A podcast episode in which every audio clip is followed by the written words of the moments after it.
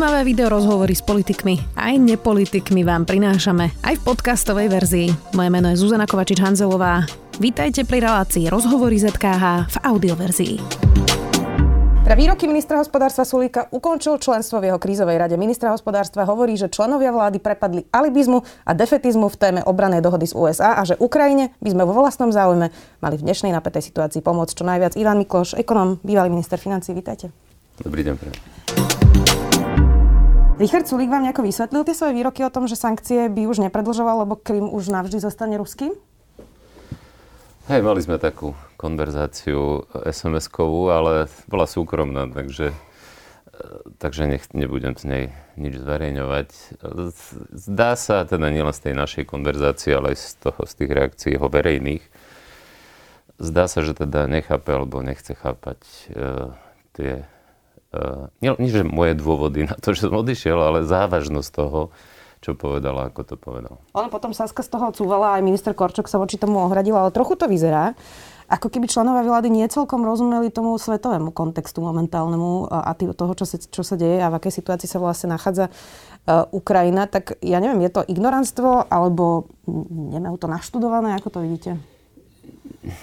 Podľa mňa je to celkom určite je to absencia líderstva lebo líderstvo znamená prebrať na seba zodpovednosť aj za veci, ktoré nemusia byť populárne, ale sú potrebné.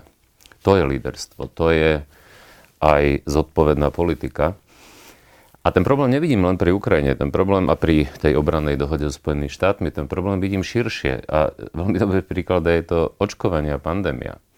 Vlastne spôsob, akým vláda manažovala tie protipandemické opatrenia, bol podľa mňa najhorší z možných. Lebo oni v konečnom dôsledku nahnevali všetkých. Viete, ak by boli k tomu pristupovali odvážnejšie a razantnejšie, napríklad, aby sme neteoretizovali, tak ako v Rakúsku, tak určite by nahnevali tých antivaxerov, ale oni ich nahnevali tak či tak.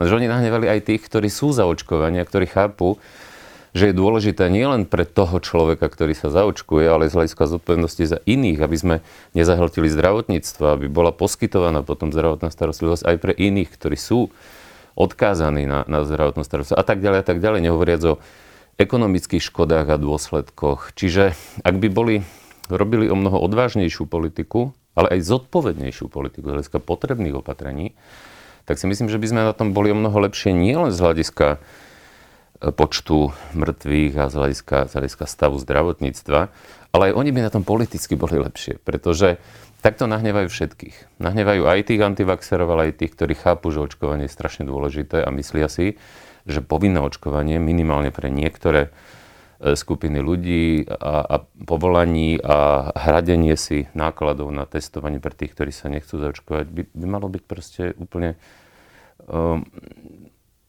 krokom, ktorý, ku ktorému bolo treba pristúpiť už dávno. A s tou americkou dohodou je to podobne. Keďže, keďže ja za tým vidím absol, absenciu líderstva, politický alibizmus a ako si aj politickú naivitu, musím povedať, že si myslia, že keď budú vajatať, keď sa nevyhrania, keď síce urobia, ale zároveň budú všetkých upokojovať, že tá dohoda neznamená, že by sme to mali nejaké základne, že určite nebudeme školiť, ja neviem, ukrajinských povstalcov, pretože to je absurdné, lebo my sa bavíme o ukrajinských povstalcoch, by sme sa bavili až vtedy, ak by ich územie bolo územie nášho suseda. Bolo obsadené agresorom, ktorý by sa nemusel zastaviť na tých hraniciach. Čiže ja za tým vidím práve tú absenciu e, líderstva. Jednoducho nemáme štátnikov a nadbiehanie a, alebo kalkulovanie pri akomkoľvek rozhodnutí, alebo prijatí akomkoľvek rozhodnutia, kalkulovanie, že či tým niekoho nenahnevám a či tým nestratím, nestratím body a popularitu. Len v konečnom dôsledku je to aj z tohto pohľadu kontraproduktívne, pretože stratia o mnoho viac. A inak e, nebola chyba aj, že prezidentka sa pridala k tomu. V podstate ona povedala, že dáva interpretačnú doložku k tej zmluve a trochu to vyzerá, ako keby validovala tie absurdné argumenty. Áno, áno tá interpretačná dohoda určite chybou bola. Poďme aj k tej Ukrajine. Uh, prezidentka Čaputová okrem iného včera povedala, že sa musíme pripraviť na všetky scenáre. Vy ste teda na Ukrajine dosť dlho pôsobili. O čo vážnejšia tá situácia teraz, ako v 2014, keď bol Donbass, uh, Krím a všetky, všetky tieto eskalácie tiež? Je to teraz horšie, vážnejšie? Takto situácia je vážna, ale ja si stále myslím, že, že je menšia pravdepodobnosť, že dôjde k tej ozbrojenej agresii zo strany Ruska. A to najmä preto, aký je rozdiel oproti stavu v roku 2014. Čiže keď sa na tú otázku pýtate, dnes je situácia naozaj úplne, úplne iná. V roku 2014 Ukrajina nemala bojaschopnú armádu. Treba vedieť, že Ukrajina do toho roku 2014 vynakladala na obranu okolo 1% HDP a z tých peňazí, ktoré sa dali, sa väčšina rozkradla. Ukrajina v tom čase mala obrovská korupcia, obrovská dezorganizácia, absencia výcviku. Oni mali 6 tisíc bojaschopných vojakov, aj na tých dokonca nakupovali v Nemecku v second-handoch e, maskáče a výbavu dobrovoľníci, keď sa to stalo. Čiže tam proste nebola bojaschopná armáda. Bol tam totálny rozvrat. Dnes po tých 8 rokov, 8 rokov Ukrajina vynakladá na zbrojenie okolo 5 až 6% teda na obranu, 5 až 6% hrubého domáceho produktu, má bojaschopnú armádu. Čiže ja nehovorím, že Ukrajina by bola schopná ubraniť sa e, ruskej agresii, pretože Rusko má vojenskú prevahu, čo by ale, k čomu by ale určite došlo, že teraz by došlo k vojne. Že jednoducho Ukrajina by sa bránila. Zrejme by stratila e, časť tých území. Možno by Rusi boli schopní obsadiť aj všetko, ale celkom určite by sa Rusko nevyhlo dlhotrvajúcemu vojenskému konfliktu, tak veď podobnému, aké zažilo nielen Rusko, ale aj neskôr západné mocnosti e, v Afganistane. Čiže a sú, sú prieskumy, ktoré hovoria, že verejné mienky, ktoré hovoria o tom, že Ukrajina je po myslím, že po Fínsku a po Turecku zo všetkých európskych krajín má najvyšší podiel ľudí, ktorí sú ochotní so zbraňou v ruke eh, chrániť nezávislosť a územné celistvo svojej krajiny. A v prípade takéhoto ohrozenia zase prieskumy aktuálne potvrdzujú, že naozaj značná okolo 50 ľudí e, dospelých sa vyjadrilo, že by, že, by, že by aktívne vlastne bojovali proti e, takejto agresii. Čiže navyše nehovoriac o tých sankciách ekonomických a iných, Takže myslím si, ne, netvrdím, že tá hrozba je zažehnaná. Nakoniec to, že... Ale viete, niekedy sa mi zdá, že tá, tá, tá reakcia Západu konkrétne, myslím si, že stiahnutie diplomatov Američanmi bolo e, predčasné a veľmi som ocenil, že Európska únia zatiaľ k tomu kroku nepristúpila. Nehovorí, a nemám všetky informácie, aby som vedel posúť, či to bude treba urobiť alebo nie. Ale niektoré informácie aj zo západných médií sú trošku, by som až priťahnuté za vlasy. Napríklad naposledy myslím, že britské médiá zverejnili, že podľa údajov nejakých inštitúcií britských chce Putin dosadiť nejakú bábkovú vládu v Kieve. No to, je, to, je, to môže povedať ale niekto, kto absolútne nepozná politické pomery, pomery na Ukrajine. Bábkovú vládu by mohol Putin dosadiť v Kieve až vtedy, keby obsadil Ukrajinu a Kiev, alebo aspoň čas Ukrajiny vrátane, vrátane Kieva. Myslím, že v tom článku to bolo New York Times, eh, teda New York Times za to písali, ale že to bola britská, uh, britská tajná služba, no, ale no, hovorili, že už oslovujú nejakých bývalých uh, opozičných politikov, ktorí by boli možno ochotní, ale jasné, rozumiem no len, tomu. No len stačí, stačí poznať stav verejnej mienky v Ukrajine, však oni publikujú Ukrajine veľká krajina, ktorá má veľa nezávislých inštitúcií, ktoré každý mesiac publikujú prieskumy verejnej mienky z hľadiska toho, čo si ľudia myslia, z hľadiska toho, aká je podpora napríklad vstupu do Európskej únie alebo do NATO, ktorá je stále vysoko prevažujúca na Ukrajine. Čiže v tejto situácii, aká je, tam je jediná proruská politická strana, volá sa opozičný blok a tá v prieskumoch má okolo 13-14%, nikdy nemala viac. Všetky ostatné strany majú jednoznačný, čiže ja si neviem predstaviť v tejto situácii, bez najskôr nejakého vojenského obsadenia, ako by Putin, čo len teoreticky, mohol dosadiť nejakú bábkovú ruskú vládu. Jasne, navyše podľa tých prieskumov je tam 80% ľudí, u ktorých je Vladimír Putin mimoriadne neobľúbený. Uh, inak Slováci veľmi málo vedia o Ukrajine, uh, veľmi málo vedia aj, aká je to obrovská krajina, aj tie reálie. Tak je na tom lepšie Ukrajina ako v Majdane, počas Majdanu v 2014, ale povedzme, že čo má vlastne za tých 8 rokov za sebou Ukrajina? Aké, aké reformy? Lebo ja si spomínam, že keď som bola počas Majdanu na Ukrajine pokrývať vlastne tie udalosti, Uh, tak tam aj mena hrivna proste skákala 50-60%, ako tá ekonomická situácia bola zúfala, tam bola tak vysoká korupcia, že ľudia mi hovorili, že si nevedia ani technickú kontrolu na aute vybaviť bez toho, aby niekomu nedali úplatok. Tak akú cestu vlastne prešla za tých 8 rokov Ukrajina? V čom je to teraz iné? Áno, za tých 8 rokov sa zmenilo veľa, ale stále to ešte nie je také, aké by to malo byť a dokonca ani také, aké by to mohlo byť, ak by sa tie reformy robili lepšie a rýchlejšie. Ale treba povedať, že prvýkrát, lebo Ukrajina získala nezávislosť v roku 1991, bolo prvého, teraz bolo 30 rokov, vlastne 1. decembra od toho referenda. Za tých 30 rokov prvýkrát od Euromajdanu, čiže prvýkrát od roku 2014, má Ukrajina vlády, ktoré tú krajinu menia, nazvime to tak, správnym smerom. Čiže z tej skorumpovanej oligarchickej nefunkčnej spoločnosti a ekonomiky robia fungujúcu trhovú ekonomiku.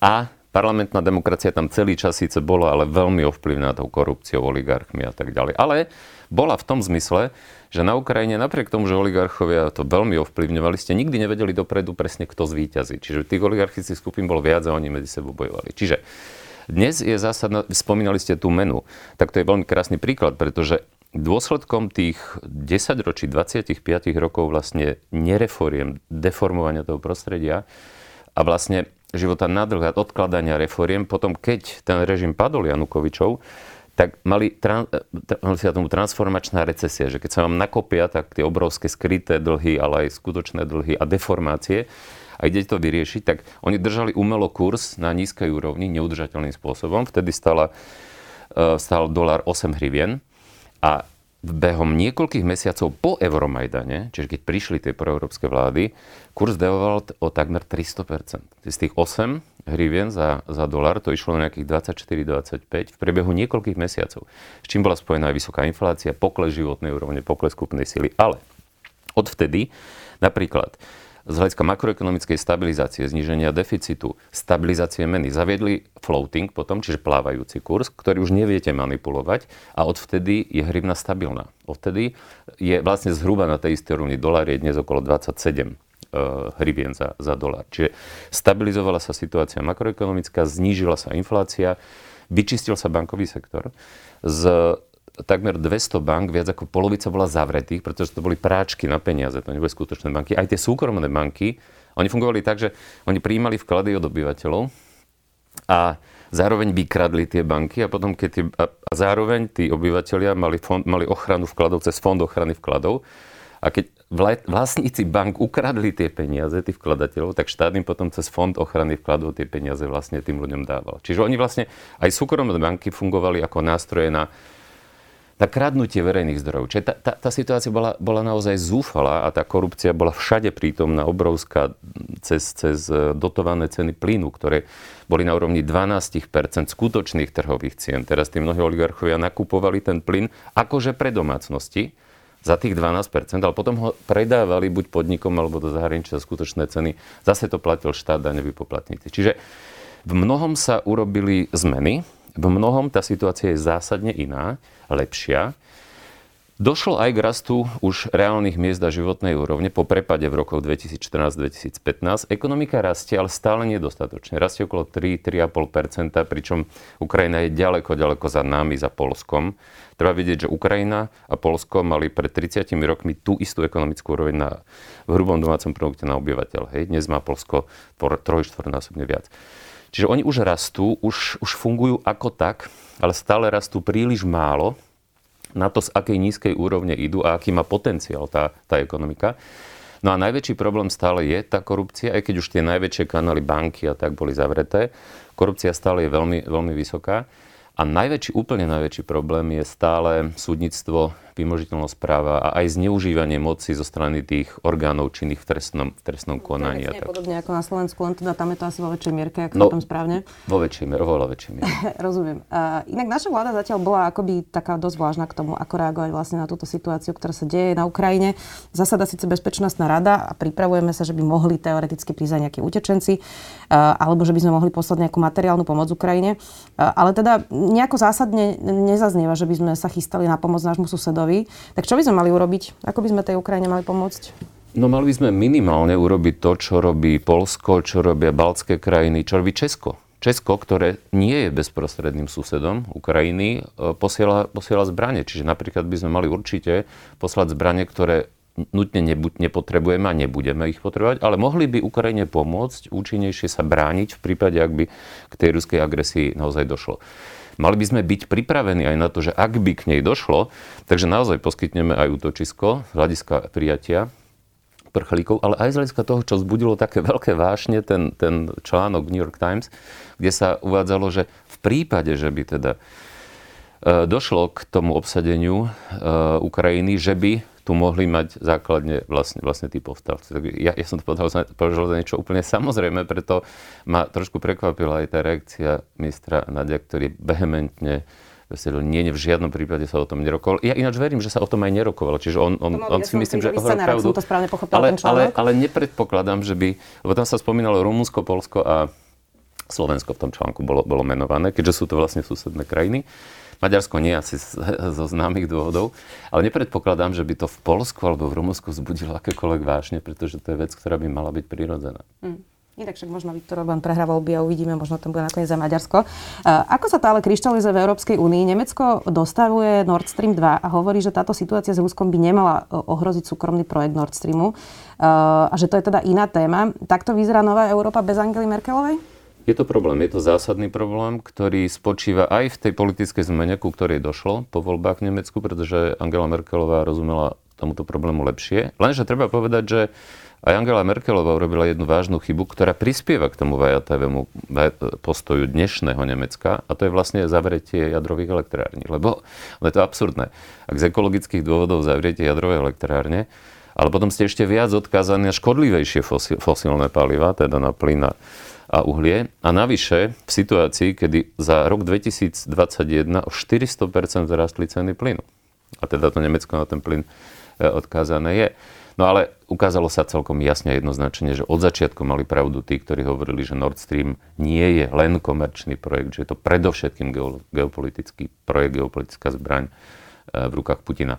Takže ten problém tu je, ten problém je zásadný a e, Nemecko je najsilnejšou a najdôležitejšou krajinou Európskej únie, takže tento postoj Nemecka je vážny problém aj z hľadiska tej potrebnej jednoty, ktorá, myslím, tej, tej atlantickej, severoatlantickej jednoty a tej kooperácie medzi Spojenými štátmi a Európou, ktorá bola dlho e, nabúraná vlastne prezidentom Trumpom a dnes síce Biden chce, aby túto jednotu výrazne posilniť, ale práve tento nemecký postoj je problém. Uvidíme, ako sa to bude vyvíjať. Poďme ešte aj domov.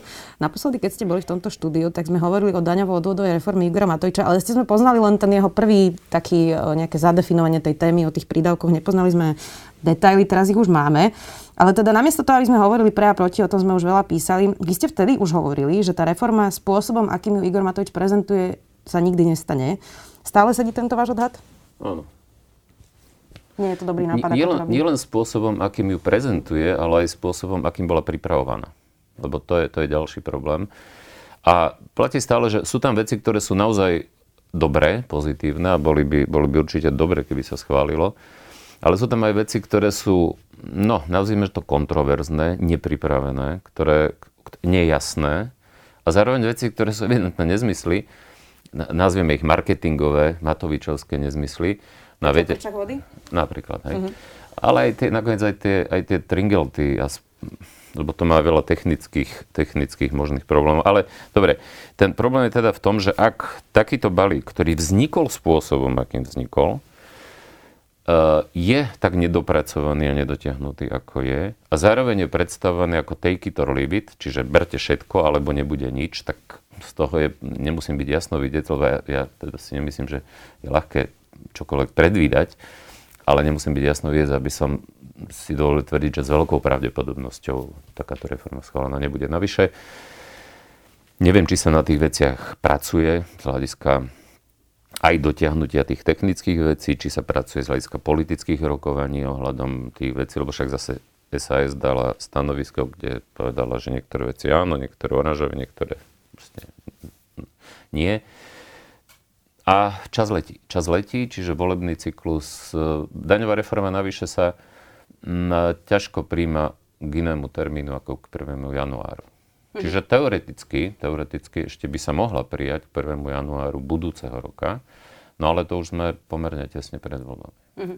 Uh, inak vlastne Saska dala k tomu ten semafor, je to niekoľko desiatok uh, strán dokumentov, kde sa k tomu teda vyjadruje. Ale vy ste to už spomínali, Igor Matovič, on ako keby hovoril, že všetko alebo nič. Ale takto sa vlastne nedá robiť asi žiadna reforma. Nie, veď to je normálne, že diskutuje sa, niečo sa vyškrtáva, niečo sa tam zasa pridá ako ústupok. Um, tak on si to sám teda uh, odpísal, tú reformu? No nielen to už, to, to, to, to samozrejme nedá sa robiť. To bož nie v koaličnej vláde. Teoreticky si viem predstaviť, že vládne jedna strana sama predseda tam má tak strašne silnú pozíciu, chce to takto presadiť tým parlamentom. Ale v koaličnej vláde len tá chyba sa nestala len teraz. Ona sa, prvá chyba sa stala už vtedy, keď sa skladala táto vláda, lebo ja som o tom aj viackrát písal, ono a nakoniec to není náš výmysel, že my sme to tak robili, keď sme my skladali vlády, ale pozrieme sa do Nemecka, kde ako dlho boli, trvali koaličné rozhovory, ktoré, kde politickí experti politických strán a lídry politických strán zhľadovali, jednoducho hľadali spoločný prienich tých, tých programov tých koaličných strán. A trvalo to týždne, trvalo to mesiace. Dokonca, ak si pamätáte, v roku, ak sa nemýlim, 2016, keď Merkelová ešte vyhrala posledný krát tie voľby, alebo predposledný, to už je jedno, a rokovala vtedy so slobodnými demokratmi a ešte, neviem, myslím, že zelenými, tak rokovania trvali takmer pol roka, takmer pol roka na, na rokovania o spoločnom programe koaličnom a po pol roku vyhlásili, že sa nedohodli a, zvo, a, a vtedy vznikla vláda znovu vlastne z SPD, tá široká, široká vláda. Čiže takto sa zostavujú vlády, že vy si niektoré tie kľúčové reformy a kľúčové veci hospodárskej politiky si máte vydiskutovať ešte predtým, ak tú vládu zostavíte, dokonca ešte predtým, ako obsadíte ministerské kresla. Presne tak sme to robili v Zurindových vládach aj v Radičovej vláde, že potom, ako sme sa zhodli predbežne, že tie strany vytvoria tú koalíciu, tak sme vytvorili programovú radu. Viem, lebo som jej predsedal ako, ako jeden z dvoch nominantov najsilnejšej koaličnej strany. My sme sedeli dni a noci hádali sme sa, hádali sme, diskutovali sme o tom, čo tam dáme a čo nie. Aj z hľadiska toho, aby sme vedeli, čo vieme ufinancovať. Lebo každá strana má svoje priority, slubuje niečo ale keď to dáte všetko, že každý dostane všetko, tak to, tak to je absolútne nereálny program. Už len z hľadiska ufinancovania. Oni neurobili toto. Oni najskôr obsadili ministerské miesta, potom, keďže to nemali, tak do, lebo tieto programové tézy spoločné, koaličné, by mali byť potom základom programového vyhlásenia vlády. Ale oni keďže neurobili toto, tak do programového vyhlásenia vlády potom dali všetko, kto čo chcel. A preto je také, aké je, že je vlastne nerealizovateľné a nereálne. A do toho ešte udrela korona.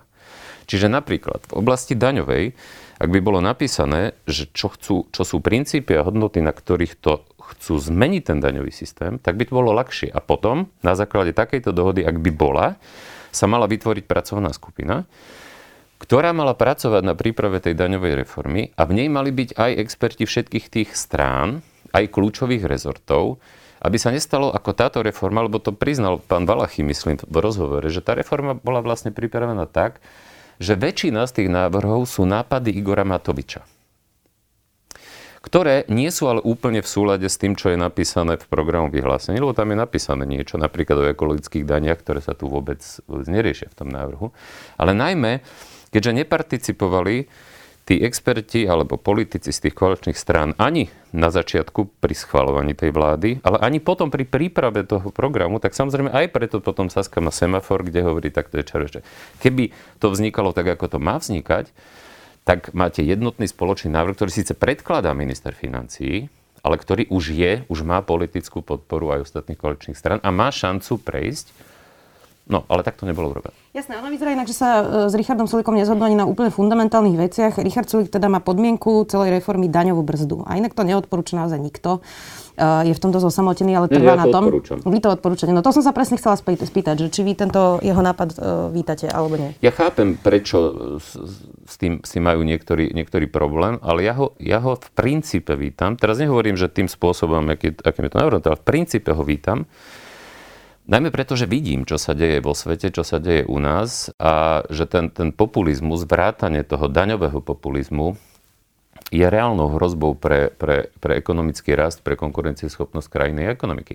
A mimochodom, áno, u nás tých, nazvieme to tak, tých odborných analytikov, ekonomov, to takmer nikto, nehovorím, že nikto, a určite aj, aj, aj popri mne by sa našli ešte niektorí, ale najmä tomu, že ten názor je menšinový, tej odbornej verejnosti. Ale napríklad e, nová česká vláda e, Petra Fialu to navrhuje urobiť. Je to taký pravicový návrh. No je, veď ja som sa nikdy netajil. Vy ste boli ministrom financí. Čo hovoríte na ten koncoročný finish Igora Matoviča? Keď on vlastne najprv hovoril o očkovacom bonuse za 400 miliónov eur, potom zo dňa na deň vyťahol v parlamente ešte ďalších 100 miliónov eur, ktoré k tomu pridá. Bola z toho nakoniec pol miliarda eur, čo naozaj e, šialené množstvo peňazí. Nakoniec to teda dopadlo ako 300 eur na očkovací bonus pre všetkých 60+. Plus. A ono to teda nevyzeralo na nejakú zásadne systematickú diskusiu, že na čo vlastne použijeme pol miliardy eur, ak ju teda máme, čo tiež asi môžeme diskutovať o tom, či ju vlastne máme. No a v zápäti na to hovoril, že nemá peniaze na to, aby dal na zvýšenie platov zdravotníkov a sme jediná krajina e, vo, všetkom, vo všetkých štátoch, ktoré sú okolo nás, ktorá vôbec s tými platmi nerobila nič a nezastabilizovala vlastne ani ten súčasný stav, ktorý už je alarmujúci so sestrami a lekármi. Tak e, toto bol aký finish ministra financí v 2021? No, už toho, ako ste to pekne zosumarizovali a zadefinovali, je zjavná odpoveď. No, no zlý. Zlý, ale to, ale to by sme sa mohli samozrejme baviť nielen o, nielen o, tej, o tej očkovacej prémii, či ako sa to volá, môžeme sa baviť o testovaní, mohli sa baviť o lotérii, o ďalších proste eh, projektoch, ktoré stáli nesmierne veľa peňazí. Pričom, ak by sme boli robili zásadnejšiu, to, teraz sa vrátim, čo som povedal, z hľadiska napríklad povinného očkovania a veľa striktnejších pravidel, tak sme mohli mať situáciu o mnoho, o mnoho, o mnoho lepšiu a ušetriť o mnoho viac peňazí, ktoré sme mohli použiť aj na, na platy zdravotníkom, ktorí naozaj už druhý rok fungujú v podmienkach, v akých, v akých fungujú. No ale to by som ešte jednu vec doplnil, ak dovolíte, lebo my sme sa, keďže témou dnešnej diskusie je aj Ukrajina, tak napríklad u nás ľudia asi veľmi nevedia, že aj na Ukrajine zaviedli očkovaciu prémiu pre ľudí, dokonca nie len pre starších, ale aj pre, aj pre, pre mladších. Zaviedli ju dokonca komplikovanejšiu v tom, že sa tie peniaze dajú použiť len na kultúru a u starších ako 60 rokov aj na lieky. Ale prečo to všetko hovorím? Na Ukrajine, ktorú máme často tendenciu vnímať ako zaostalú, to robia všetko cez aplikáciu mobilnú, ktorá sa volá DIA. Oni majú vôbec e, digitalizáciu, urobili obrovský pokrok za posledné dva roky. Dovolím si povedať, že v digitalizácii verejných služieb je Ukrajina dnes ďalej ako Slovensko po 30 rokoch použitia obrovského množstva eurofondov a niečoho. Čiže na Ukrajine neposielajú poštové poukážky dôchodcom, s ktorými potom stoja na pošte, kde sa niekedy dozvedia, že na pošte ani nie sú peniaze, ale to riešia cez mobilný telefón. Mm. Cez ktorý môžu aj použiť tie peniaze. Čiže nielen, že dostanú, a cez karty bankové, bank, s ktorým uzavrela tá aplikácia dohody. Čiže bezkontaktne bezhotovostne a samozrejme majú potom riešenie aj pre tých, ktorí nemajú účet banky a nemajú ten, ten telefón, ale väčšina, väčšina ho má. V decembri tu bol Ludovít Odor, viceguvernár Národnej banky Slovenska. On je teda, asi sa zhodneme, naozaj taký pokojný až flegmatický človek. A teda už aj on vyzeral, že sa mu ten pohár naplnil. Komentoval to aj slovami Monty Python som mal radšej v rubrike kultúra a že zažil veľa vlád, ale v poslednej dobe vidí viac negatíva ako pozitíva. Máte to podobne? Áno, ale ešte by som tu, lebo Ludo to určite tak nemyslel, že, že veľa vlád a to, táto je najhoršia, čiže e, táto určite nie je najhoršie, pretože vlády Smeru boli pre túto krajinu určite radovo, radovo škodlivejšie. Ale v zásade áno, to a špeciálne čo sa deje s dôchodkami, keď tí dôchodcovia už za, za vlády Smeru od roku 2016, myslím, keď s Fico prišiel, stratili miliardy, neviem, či, či to bolo 7 miliard alebo koľko eur, oproti stavu, kedy by nebola tá reštrikcia investovania do akciových fondov. No a to, že táto situácia pretrváva už vlastne takmer dva roky, tak to je naozaj neodpustiteľné a neospravedlniteľné. Vyzerá, že s tým ani nič neurobia, nie? No to je, to je, zdá sa, ten problém, že sa to zaciklilo v tej trojičke vlastne, výdavkové limity, e, tá, tá daňová brzda a dlhová brzda a, a rodičovský bonus, alebo, alebo ako to volajú.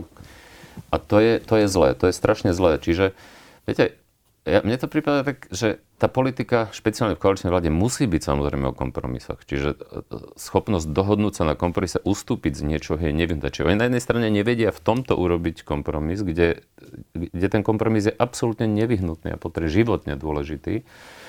Ale zároveň pestujú taký alibizmus, defetizmus a nerozhodnosť a absenciu líderstva v tých kľúčových témach, ako je boj s pandémiou alebo naša obrany schopnosť, nezávislosť, sloboda že, že, že to je zase len ďalší, ďalší z dôkazov toho, že jednoducho že ľudom má pravdu, aj keď ja si myslím, že on to tak nemyslel, že najhoršia zo všetkých. Nepovedal najhoršia zo všetkých, ale že vidí teraz veľa negatív a viac ako tak, pozitív. Isté, isté, isté. Uh, inak tá najväčšia frustrácia Ludovita Odora bola uh, z odlivu mozgov, že každý rok vlastne odchádza zo Slovenska 30% tých najlepších študentov z krajiny a čaká nás teda ťažké obdobie transformácie, robotizácie. Odor teda veľa hovorí aj o dôchodkoch, to ste už spomínali, že sme stratili vlastne a strácame stále miliardy eur tak ono to vyzerá, že nás čaká dosť prísna budúcnosť a vlastne aj s ním sme sa rozprávali, že nás dvoch nie, ale veľa ľudí na Slovensku áno, že nás sa to zrejme možno až tak nedotkne.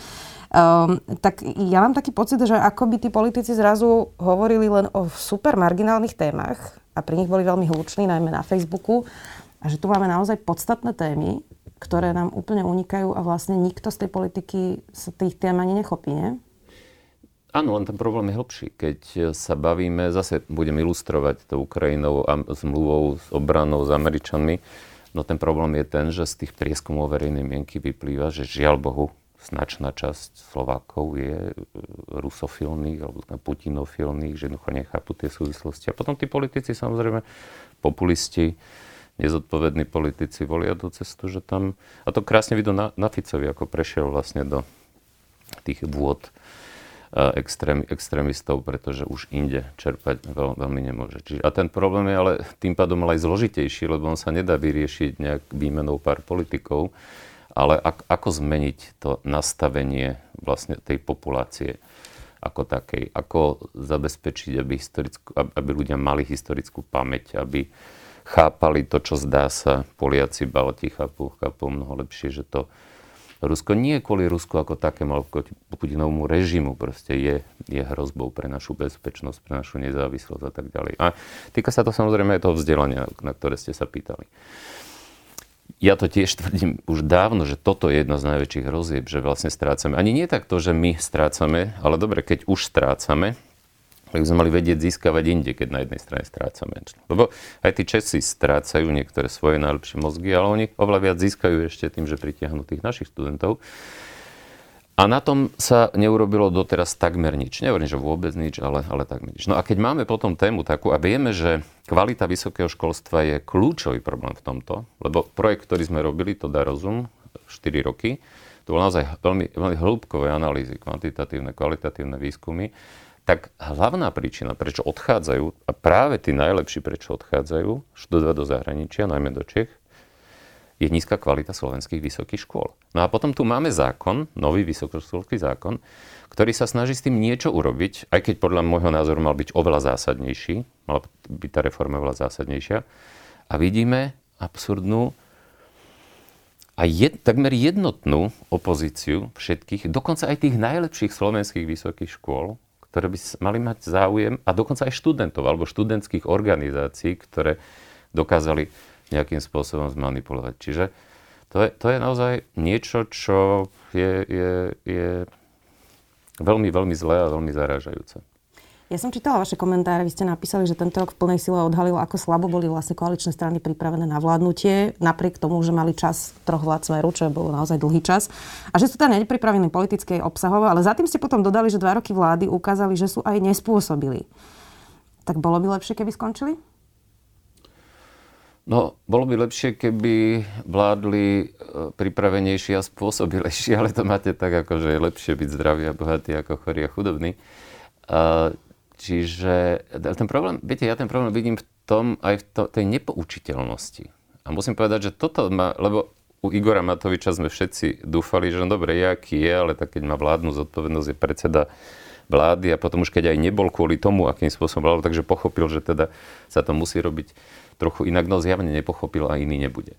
Teraz pri tej Ukrajine som pochopil, ja som tiež možno naivne veril, keď som prijal ponuku Richarda Sulika, aby som bol v tom jeho poradnom zbore, že keď už je tak dlho v tej politike, tak proste tie niektoré veci pochopil aj, že geopolitika nie je blbosť, ale že to je, to je reálna vec, ktorá sa nás priamo dotýka. No, zjavne, zjavne nepochopil. Čiže ten najväčší problém je, že zrejme je naivné myslieť si, že, že, že ľudia sa menia. No tak sa nezmenia, takže by bolo lepšie, keď by skončili, alebo nie? No tak uh, pozrite sa, dnes nemáme lepšiu alternatívu. Viete, to je ako v politike, to je, keď idete voliť, no tak vy si tú stranu neberiete za manžela ani za manželku, volíte z toho, čo je k dispozícii. Čiže dôležité, dôležité bude, ako to bude po ďalších voľbách, pretože ja predpokladám, že táto koalícia už nejako, nejako dovládne. Len dôležité je, aby to bolo po týchto voľbách lepšie. Čo samozrejme žiadna, žiadna záruka, záruka tu nie je. Ale ja mimochodom aj preto píšem, aj preto som e, aktívny, aj keď sa nechcem vrácať do politiky, ale plať, čo som povedal, že, že chcem ostať verejne aktívny, aby som na tejto veci poukazoval, aby sme možno znížili riziko toho, že to bude ešte horšie. Čo by ste chceli vidieť najbližší rok, aby sa tejto vláde podarilo? No tak e, celkom určite reformy.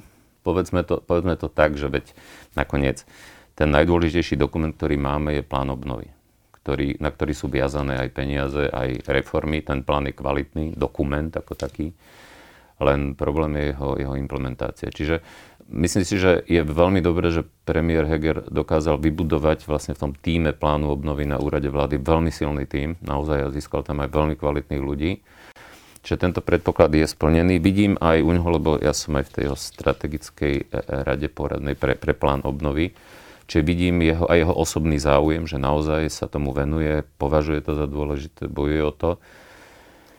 Čiže to bude najdôležitejšie. Prial by som si, aby z toho plánu obnovy splnili čo, čo najviac. No a aby splnili všetko, lebo problém je, že tam platí, že, buď všet, že, že musia byť robené všetky reformy, ktoré sú záväzné, aby sme dostali tie peniaze. Čo sa na, nakoniec ukazuje byť aj zrejme tou najefektívnejšou pákou na to, aby nakoniec schválili aj veci, ktoré, ktorých sme už si mysleli, že asi asi, asi ani schválené nebudú, ako ukázal koniec minulého roka, keď nakoniec tie, tie, tie reformy z plánu obnovy schválené boli. Aj keď to ťažkých bojoch. Hej.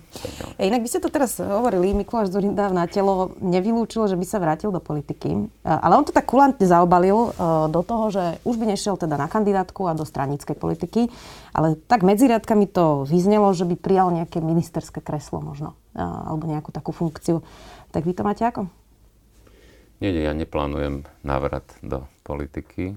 Čiže platí, keď som odchádzal v, to, v tom roku 2014 z SDKU, tak vtedy sa ma na tej tlačovke nejaký novinár spýtal, či to znamená môj definitívny odchod z politiky. A moja odpoveď platí, ktorú som povedal vtedy a bola taká, že z politiky áno, z verejného priestoru nie. Som to bola na tej tlačovke, pamätám si to. Ďakujem pekne, že ste si našli čas. Ivan Mikloš, bývalý minister financie, ekonom. Ďakujem. Ďakujem. Počúvali ste podcastovú verziu relácie Rozhovory ZKH. Už tradične nás nájdete na streamovacích službách, vo vašich domácich asistentoch, na Sme.sk, v sekcii Sme video a samozrejme aj na našom YouTube kanáli Denníka Sme. Ďakujeme. Moje meno je Nikola Šuliková Bajánová a okrem Dobrého rána v denníku sme pripravujem aj ekonomický podcast Index.